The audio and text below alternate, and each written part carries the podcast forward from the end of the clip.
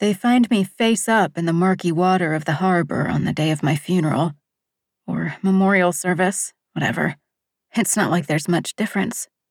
Dead is dead. Except I'm not. I am not dead. I would pinch myself if I could move. Can you hear me? Hey, what's your name? Can you open your eyes? My eyes are as dense and heavy as basalt. Basalt, rich in iron and magnesium. Mr. Schwartz penned on the board during our volcanic rock unit in eighth grade. I fight to come out of the emptiness that has held me for the past. the past what? Hours, days, weeks? I attempt to whisper my name even though my eyelids remain anchored. Emily. That's right. Emily. I can't remember the last time I voiced those three syllables. Pull her up. Hands yank at me, jerking me from the arms of the water. Two hands wander up my body, over my feet, my legs, the arch of my hips, my arms, onto my neck, stopping at my forehead.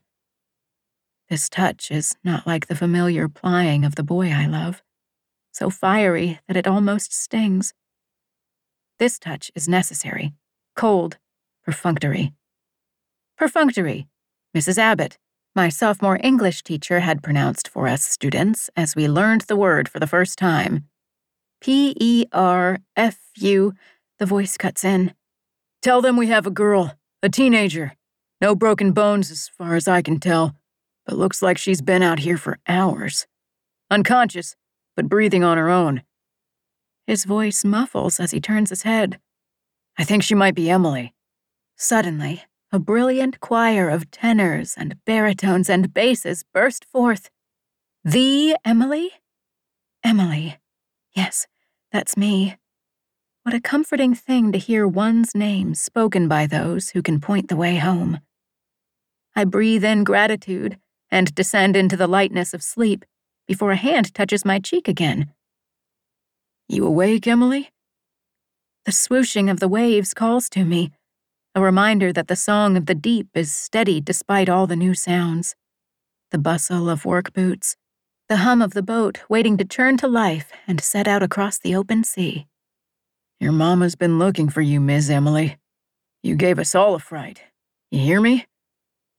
The man seems to sense that I can hear his words, while my body remains frozen, despite the warmth of the water and the sun overhead. You gonna be okay, sweetheart? Yes, ma'am. You're gonna make it just fine. Got a daughter about your age, and I would have been worried sick if my girl had gone missing for weeks on end.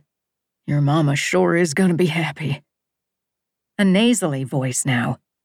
Where you think she's been all this time? Turned into a mermaid? The boy chuckles. Hush, Bo. The man's hand touches my forehead, his fingers sandpapery with calluses. Now, sweetheart, if you can open your eyes for a sec, I can introduce you properly to the crew. We're getting you help as fast as we can, but you can go ahead and open them eyes before all the medics arrive. They'd be good and relieved to see you looking around.